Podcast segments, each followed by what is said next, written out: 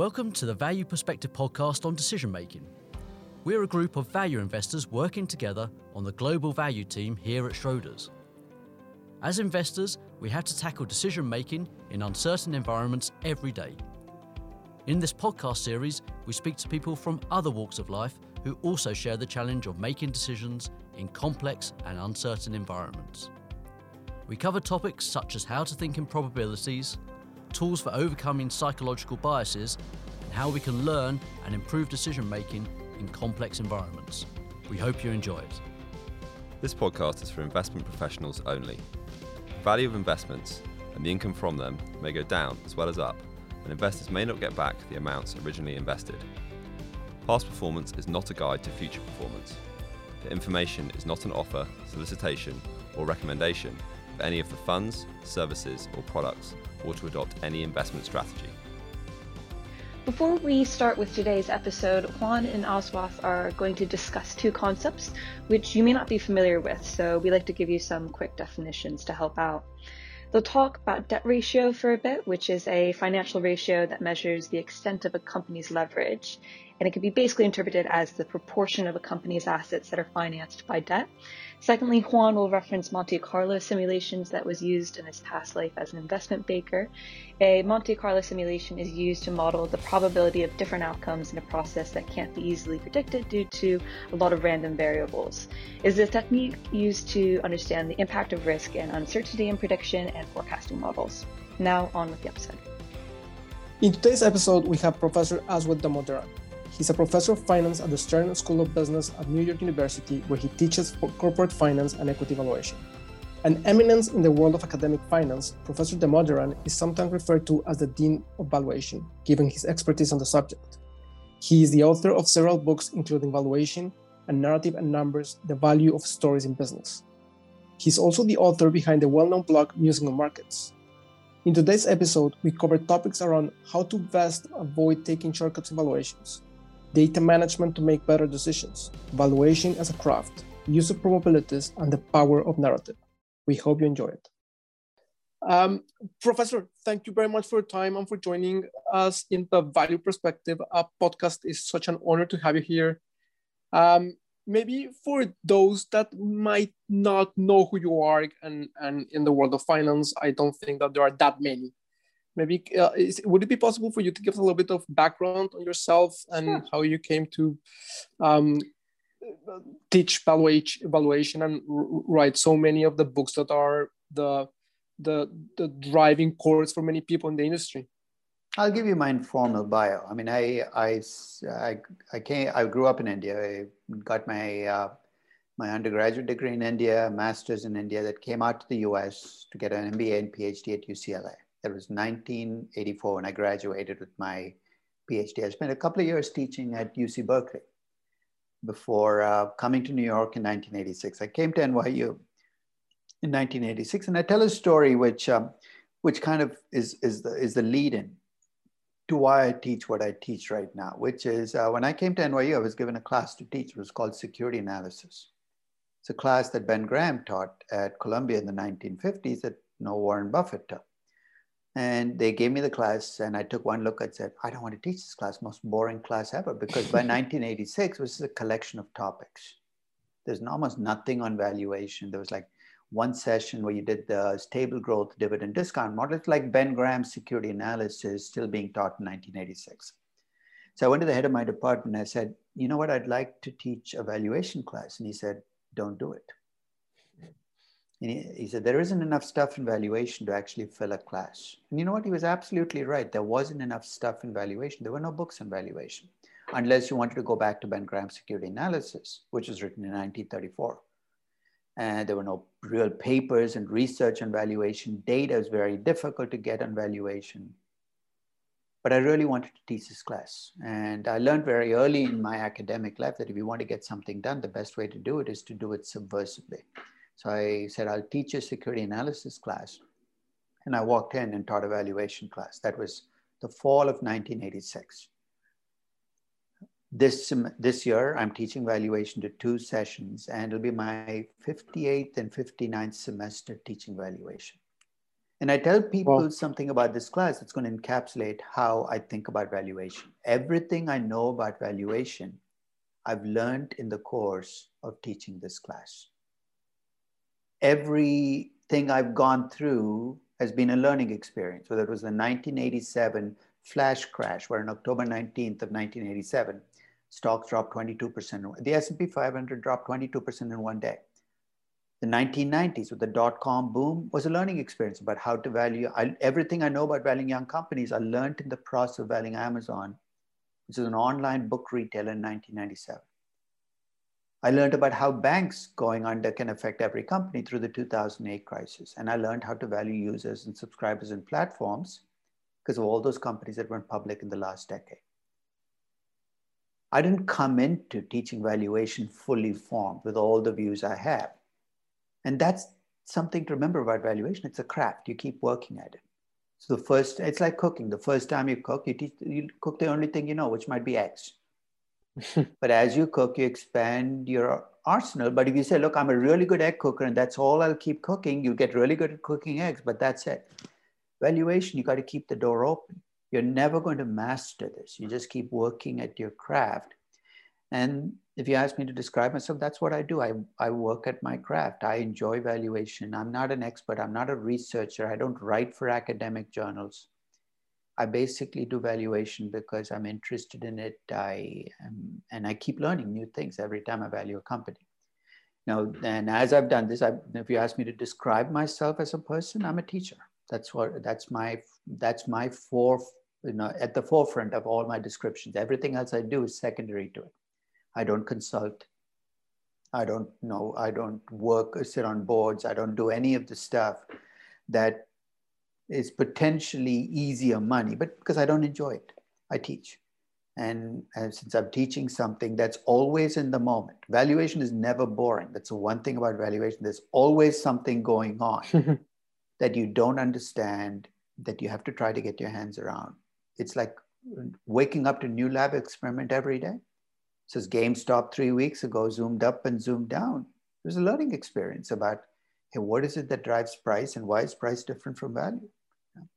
So it's not a conventional bio, but that's the way I think of myself. I'm a teacher. I've learned in the process of teaching. I teach valuation and corporate finance. That's the other top, the, the two big courses I teach.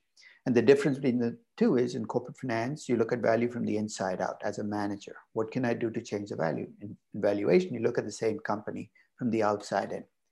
Hmm. It kind of teaches humility as an investor not to change things that you shouldn't be messing with. So when I see an analyst valuing a company, working at a mutual fund, valuing a company, changing the debt ratio to target debt ratio, question I ask is, who do you think you are? yeah? What makes you think you can change the debt ratio? It's something that that that because I teach both classes, I have to recognize where the line stops as a passive investor mm. and where the line begins as a manager.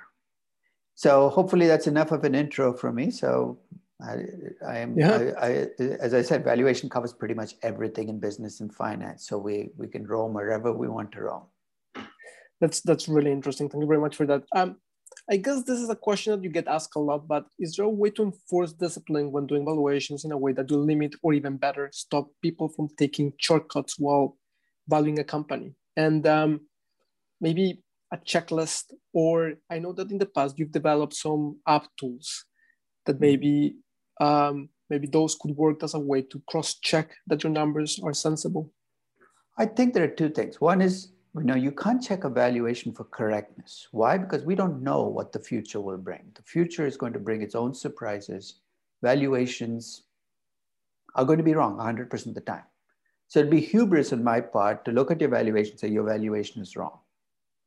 But here's what I can do.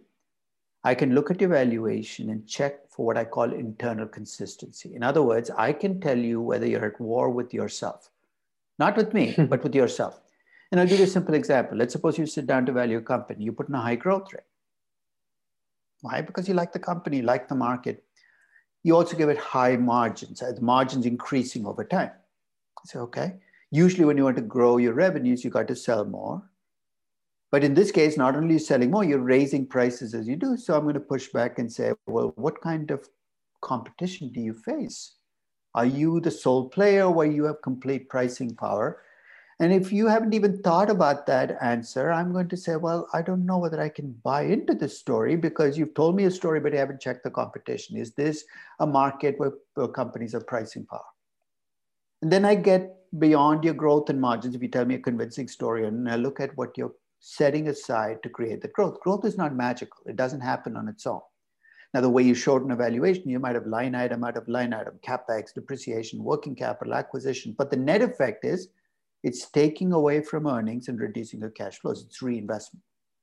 I'm going to look at that collective reinvestment. Say, you told me a story about high growth, but I'm looking at your reinvestment and it doesn't look like you're reinvesting any money. Mm. Tell me again what this company has done. And maybe you have a convincing story. It's an infrastructure company, it's already invested in the infrastructure, therefore, it doesn't need fresh reinvestment. But there, if you don't have an answer, I'm going to say maybe you need to think about the fact that your story is a growth story, but your reinvestment reflects a very different company.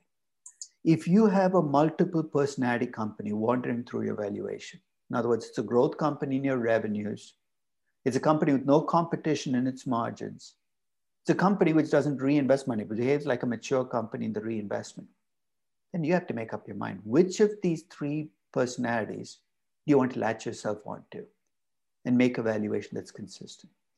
So I think that checking for consistency is very simple. You can build into any spreadsheet you have, and I won't impose one on you, but if whatever spreadsheet you use, I just run a simple worksheet of what am I assuming about growth, what am I assuming about margins, what am I assuming about reinvestment in one page, and it just jumps out at me and says, look, you know, those numbers don't go together.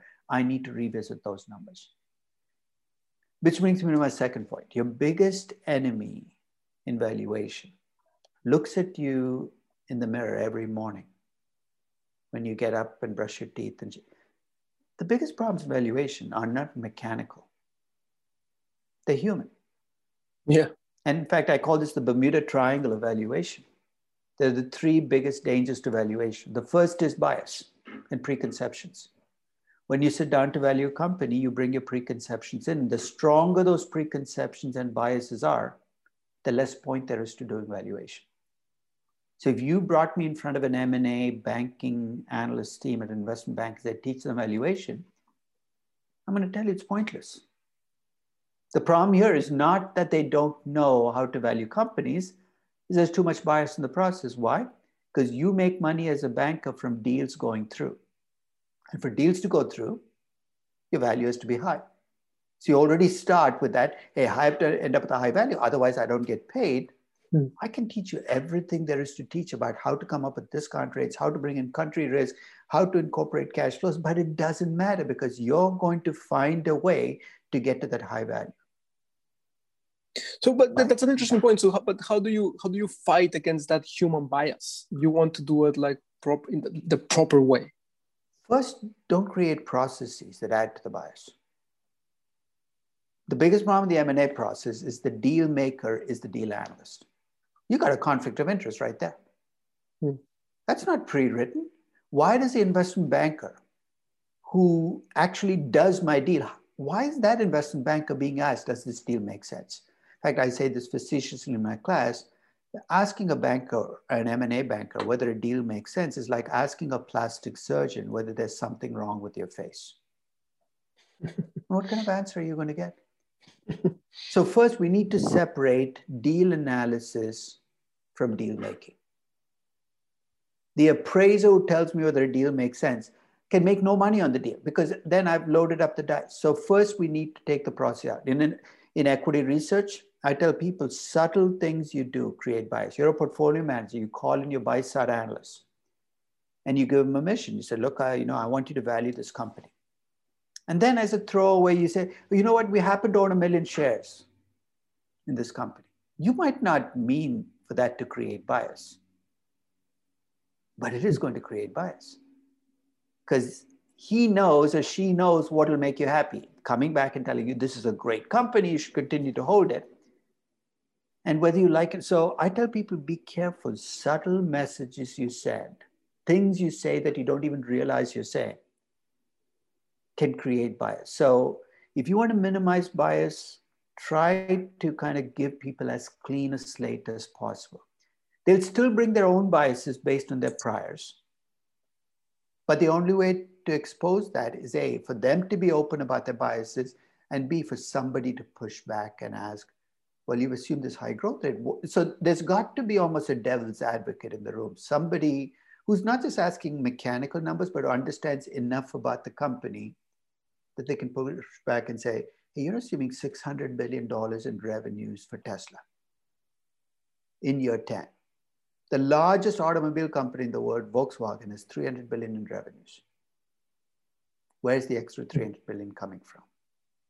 Mm. And if they say software, you know that they haven't thought through this. The largest software company in the world, Microsoft, makes 130 billion revenues. You don't make 300 billion dollars in revenues in software. But mm-hmm. sometimes just putting people on the spot and saying, and focus on the year 10 numbers. Don't ask about year one. Year one's too easy, right? Because then they can say, well, this is what they did. Focus on the year 10 numbers and say, you created this magical company in year 10 with 600 billion in revenues, 20% margins, and a return on capital of 50%. Tell me about that company. What's got to be true about the world for Tesla? To, you know what, what's imputed in Tesla's market cap now is almost $750 billion in revenues which would make them two and a half times, it would make them the largest company in the world in terms of revenues, two and a half times larger than Volkswagen, the largest auto company. Margins of about 20%, which would make them like Microsoft, like software margins. So even if your mm-hmm. story is about they're selling software, they're, they, almost all of the revenues have to come from software-like products. Your mm-hmm. Tesla has got to be primarily software. And very little reinvestment. They're managing to produce, what, 4 million cars with very little assembly plant. How is that happening? Hmm. And so I think that's when you start thinking about where is the story going? What kind of story would I need to justify it? And if you're a good analyst, you've thought through those stories. And I think that's why it's good to have meetings where people put out their ideas and then other people don't push back on mechanics because that's the wrong fight. But they push back on the story and the story's connection to the numbers. Professor, this is a podcast about getting better in decision making, in part to become better investors, but also to help us make better decisions in life in general. In your book, Narrative and Numbers, you make the point that data is central to making good decisions, but not just data, but good data management. Can you please walk us through what that means and also the risk of not managing data sets correctly, especially when it comes to valuing a business and in the context of investing? Data keeps us disciplined, right? Because without data, we tell fairy tales. So that's the thing, the example I gave of Tesla. The reason I was able to push back on the Tesla valuation is I know what the revenues of a Volkswagen look like. And I don't know that instinctively. I had to look it up. It didn't take a lot of time. The advantage we have today is nobody has the excuse of saying that's too much work. It took me all of one and a half minutes on Capital IQ to download the revenues of the top 25 automobile companies. So getting data is easy. But here's the downside of having so much data. If you don't know what you're looking for, you're going to drown in data. I call this the Google search problem.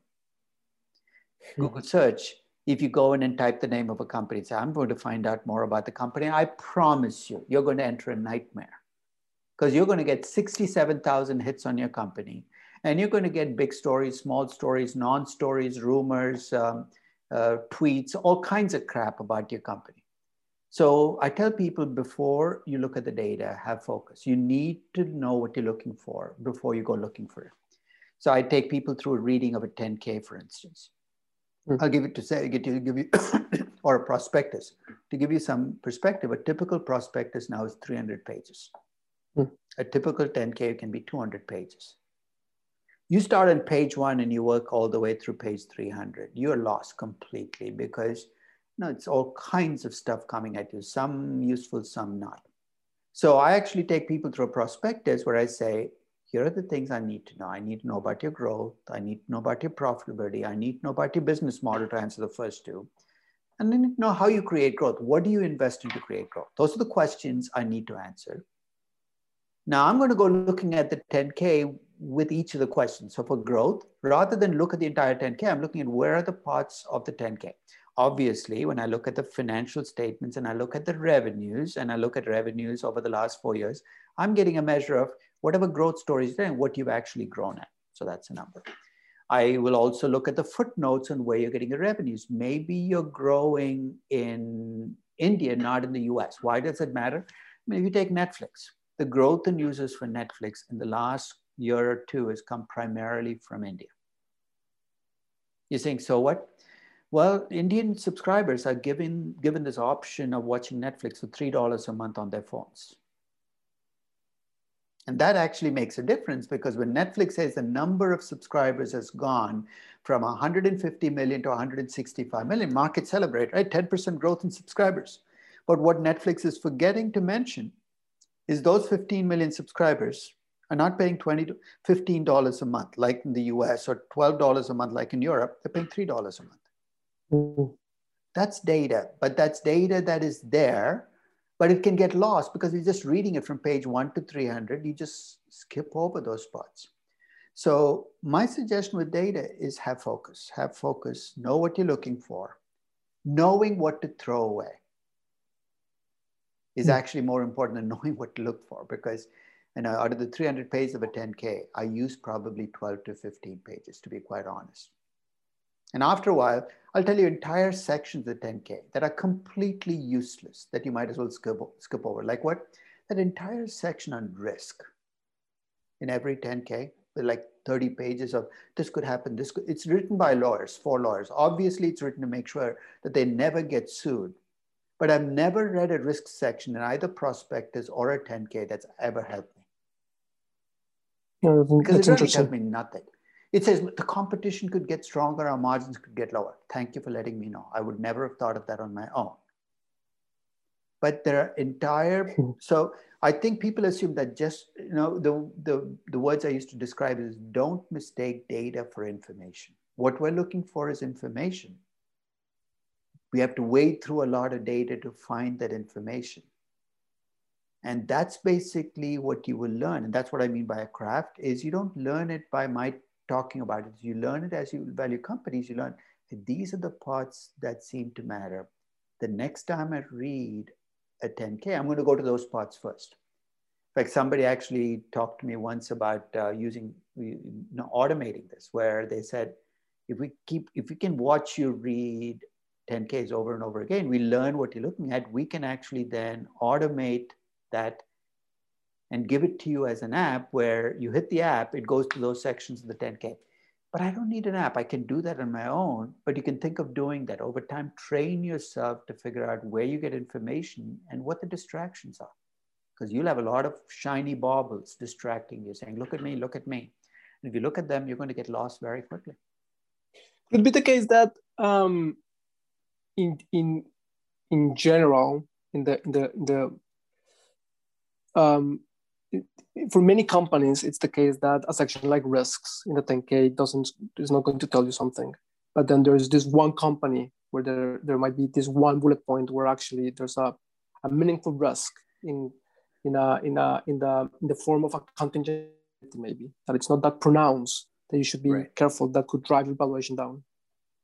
Yeah, I think that's true. There is this risk that if you're too sloppy, you could miss something significant. But usually, when it's something like that, it's usually in the footnotes.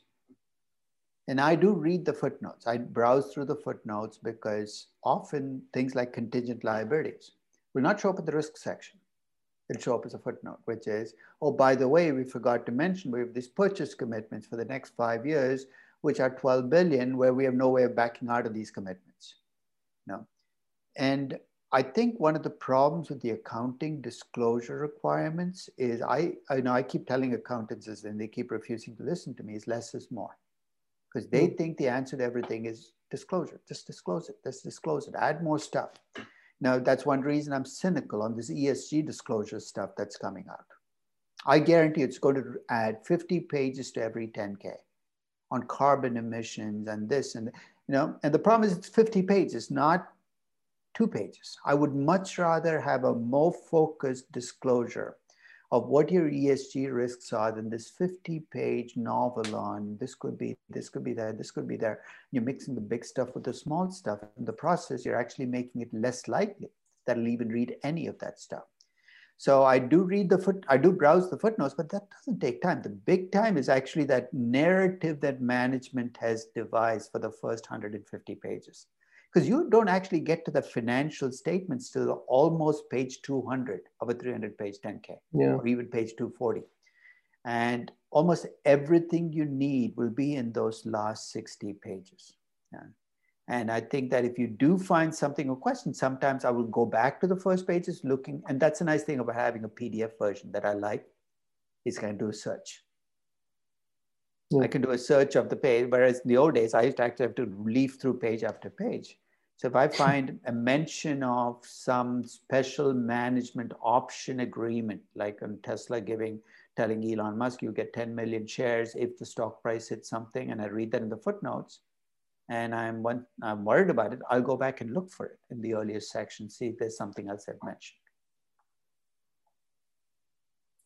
Um, that's that's very interesting, and actually, um, continuing with the with the topic of uh, narratives, um, valuation is core to the investment process. Yet, at different points in history and today, in some pockets of the market, one can hear people saying that valuations do not matter, and this is actually that probably we have seen many times before throughout many different um, cycles, and and and so this is something that keeps kind of repeating itself in history. So why why do you think this happens, and why do you think that we haven't been able to, as, as investors, human beings, uh, participants in the market, to learn from the mistakes of other generations, and this just keeps happening? Is this is that is this the power of narrative in action? Is this like its dark side? Well, I think in a sense, first, where most of us are not investors, we're traders. And for a trader, it's always true. Valuations don't matter. Trading is about buying low, selling high. It's about mood and momentum. And they're absolutely right. You can get very rich being a trader, right? I mean, it, it, if you hit the market at the right time and you leave the market at the right time. So this is not new. It's always been the case. But for a market to be healthy, you need both investors and traders. Now, much as investors look at trade, look down on traders and view them as short term. And let's face it, without traders, investors would have a really tough time. There'd be no liquidity in the market. And hmm. without investors, traders would very quickly get lost. There'd be no magnet drawing it in. So the way I think about markets is these groups ebb and flow. There are times when investors are too many in number and there aren't enough traders. And these are markets where the trading dries up, often bear markets, you know, everything is undervalued. But there's remember, as an as, as an investor, you want the price to adjust to value. And without the traders in there, you don't get that correction that'll give you the returns. And then you look at yeah. other times where the traders have taken over and the investors are on the sidelines. They're saying, I can't explain that. I can't explain that. Everything looks overvalued to me. And I don't think either end game is healthy, but markets self correct. And what to self correction is trading at some point in time. Is you know trader's view is if i perceive it to be worth a thousand what difference does it make what the earnings and the cash flows are? Now that reasoning works if you have a picasso. A picasso is all perception. There's no underlying cash flows. So we could keep bidding up picassos as long as there's somebody wealthier enough to be willing to pay the higher price but if the company, there are earnings and cash flows. You and I can convince ourselves that Tesla is worth a trillion dollars. But if they can't sell the cars and they can't get revenues even close to 200 billion, let alone 600 billion, the truth eventually comes out. Which effectively means at that point in time, you don't even need investors the traders themselves will wake up and say, oh my God, the same mood that pushed the price up will push the price down. Look at how quickly GameStop got pushed up and got pushed down. The mood shifted essentially like watching a manic depressive in action. So I think that um, that ultimately I, I don't get frustrated by this. I find a lot of investors get frustrated when traders have taken over the market and Bitcoin is up at 50,000, Tesla is up at 900 and you say, What the heck do I do? People have gone crazy. It's not your problem. You invest based on the cash flows. What does it matter to you that other people? It's. I think part of this is this envy, which is other people are making money so easily. I am working so hard. I deserve to make the money. They don't. And that is at the root of a lot of problems in value investing is people get righteous and then they double down. I've seen it happen for the last 10 years. Value investors getting mad at the rest of the market because it's rewarding all these shallow traders and it's not rewarding them for doing the work. And they say that's a recipe for disaster. No. So if you don't want to buy Bitcoin at 50,000, don't buy Bitcoin at 50,000. You don't want to buy Tesla at 900, don't buy Tesla at 900. Don't sit there pointing your finger at those people. That's a bubble. Those people are crazy. It's not your money. If you can find something else in the market that is a fair value for you, go out and buy it. But it's not your job to go around wagging your finger at other people saying you shouldn't be doing that. That's too much. You're in a bubble, you're a speculator. It's not your money. Let them do what they want to with their money and let the game play out. It's interesting. I in one of the emails that we exchanged, I mentioned uh, a piece by Morgan Morgan Housel yeah. that he wrote very recently called uh, "Best mm-hmm. Story Wins." I don't know if you if you read it. Yeah, I read it. Yeah, Morgan's a great. Uh, in fact, his I, I I really like his uh, his uh, his newest his new book. It's a great way to think about the philosophical foundations of what exactly you're trying to do as an investor. There, there, there were the, uh, two two um, uh, small paragraphs that caught my attention. I'm just going to uh, read them out loud. Right. Uh, because he was saying, a truth that applies to many fields, which can frustrate some as much as it energizes others, is that the person who tells the most compelling story wins. Not who has the best idea or the right answer, just whoever tells a story that catches people's attention and gets, gets them to nod their heads. And then um, a little bit further down, he actually uh, said that John Burr Williams had more profound insight on the topic of valuing companies than Benjamin Graham, but Graham knew how to write a good paragraph, so he became the legend. And, and I was wondering if, I mean, you've mentioned in the past that words have consequences and can shape a company's valuation, at least in, in, in the short term, because of right. the words or the narrative that is built around the company, how that company is being described, and right. how, that how description can be the driver to the valuation. Mm-hmm. And, and then is that is there too much noise in the ecosystem? And, and isn't this a way that markets have always worked? I think the truth is markets over time have always had narratives drive prices. And I think the one thing that the last 20 years have brought, and I'm going to borrow another concept from another great mind, George Soros and reflexivity, where Mm-hmm. You tell a big story, the big story can actually make it easier for you to deliver on the story. I mean, the, the reason is very simple make the story bigger, your price gets pushed up, you go out and raise equity at that price, you've now got the cash. You can now try to make so there's also there's a feedback loop here. And mm-hmm. it's something I wrote about in the context of GameStop, because in the context of GameStop, people said when the stock goes to 20 to 400, does the company gain anything from that 20 fold increase in the price? So I actually wrote about three effects, but there's a feedback. The first is the perception effect, which mm-hmm. is if you're a bank who's lend money to GameStop, even if nothing has changed, that 20 fold increase in the price, you lean back and you heave a sigh of relief. Now, I'm not going to put any pressure on them.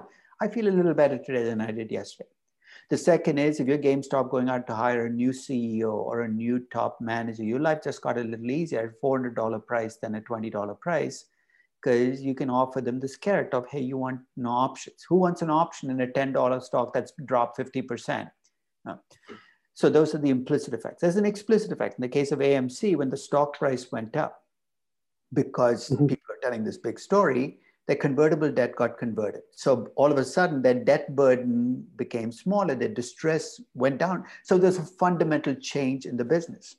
And there's actually a third component. This is where it gets tricky now, AMC actually filed with the SEC to issue shares on December 11th. They had incredible foresight. So when their price went up, they could have issued shares at a higher mm-hmm. price, collected the cash.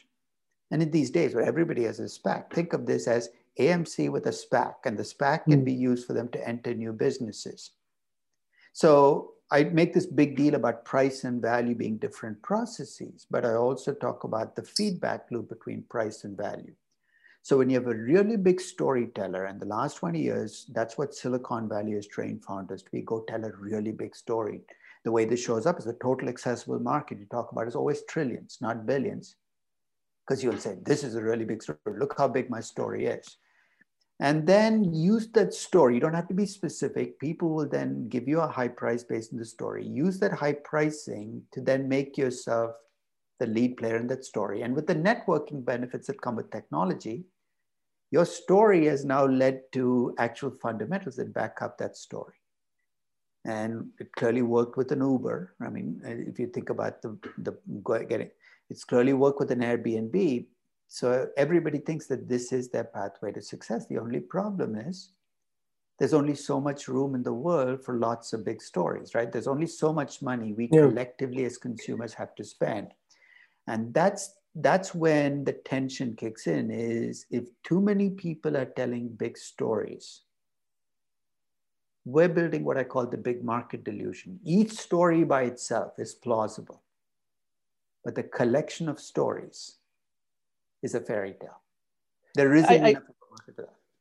I guess I guess the, the, the, the issue with that is that there is a lot of survivorship bias in the sense that we all we tend to remember those yeah. stories and great narratives that actually work through, but no one remembers all of the dot coms that actually didn't make it through the late 1990s. But, or but that's the... at the end. When you write the end of the story, that's going to be true, but there are going to be points in the story we have all these collections of implausible, uh, basically these big stories all coexisting.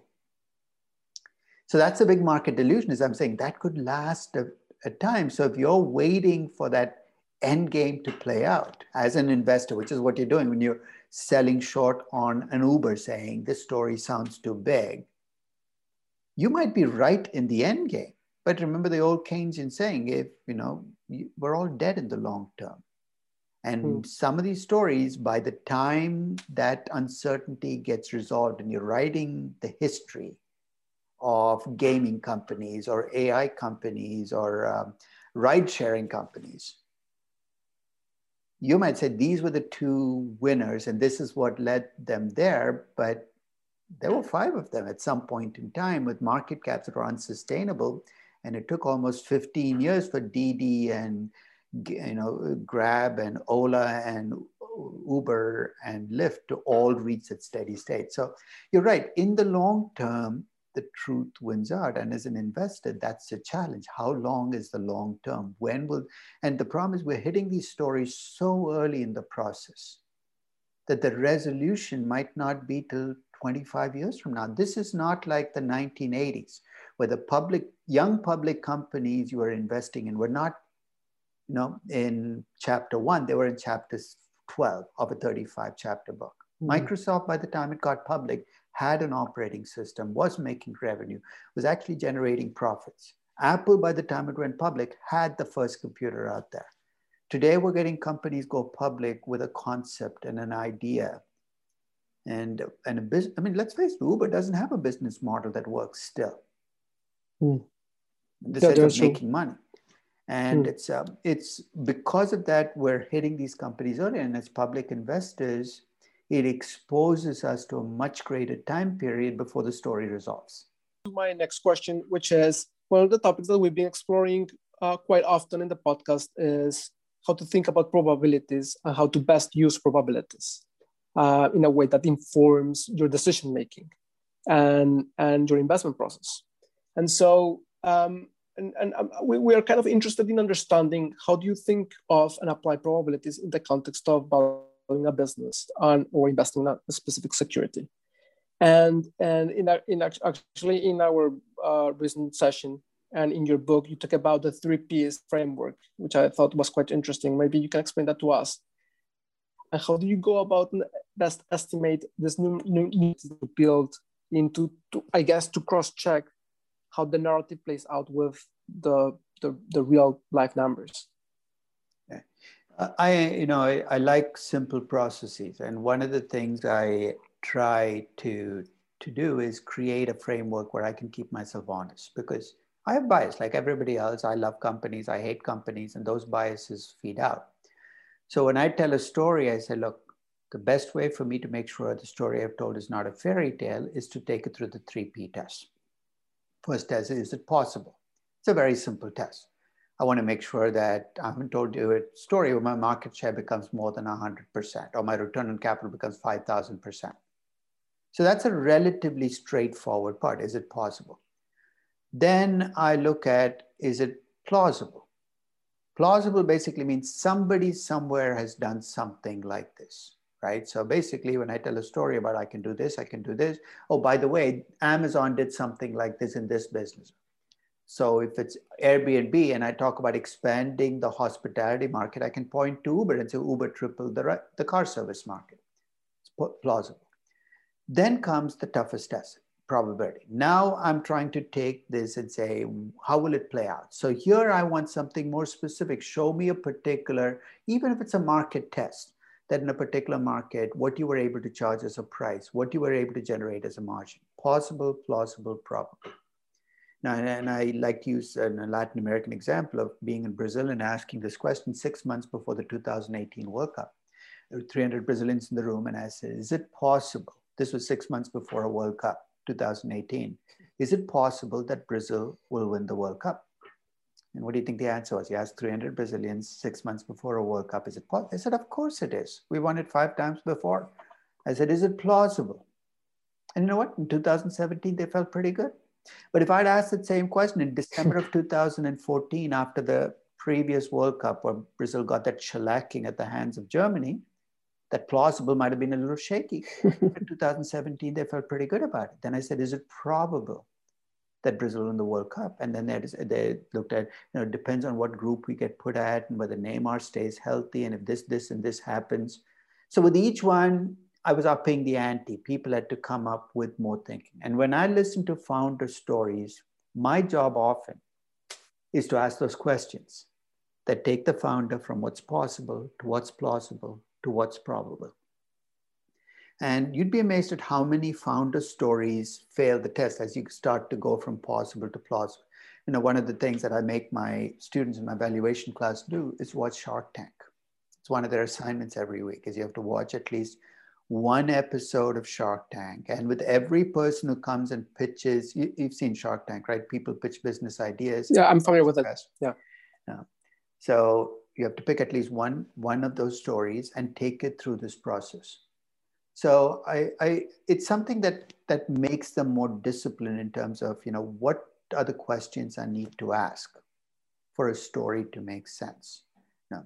And that's all you can do is ask those. And to make it more explicit, and you've probably seen this in my books or in my blogs, when I value a company, I actually try to get explicit about what I'm uncertain about. Revenue growth, oh, here's how uncertain I am. Margins, here's how uncertain I am.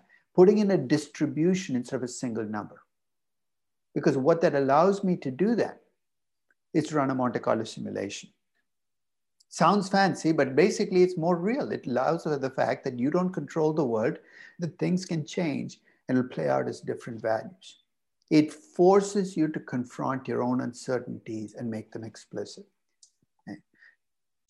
So that's really interesting. When I was uh, working back in uh, corporate finance, IBD, about 10 years ago, I used to have this managing director that used to say that Monte Carlo simulations were not supposed to be used in every single valuation exercise for every single industry.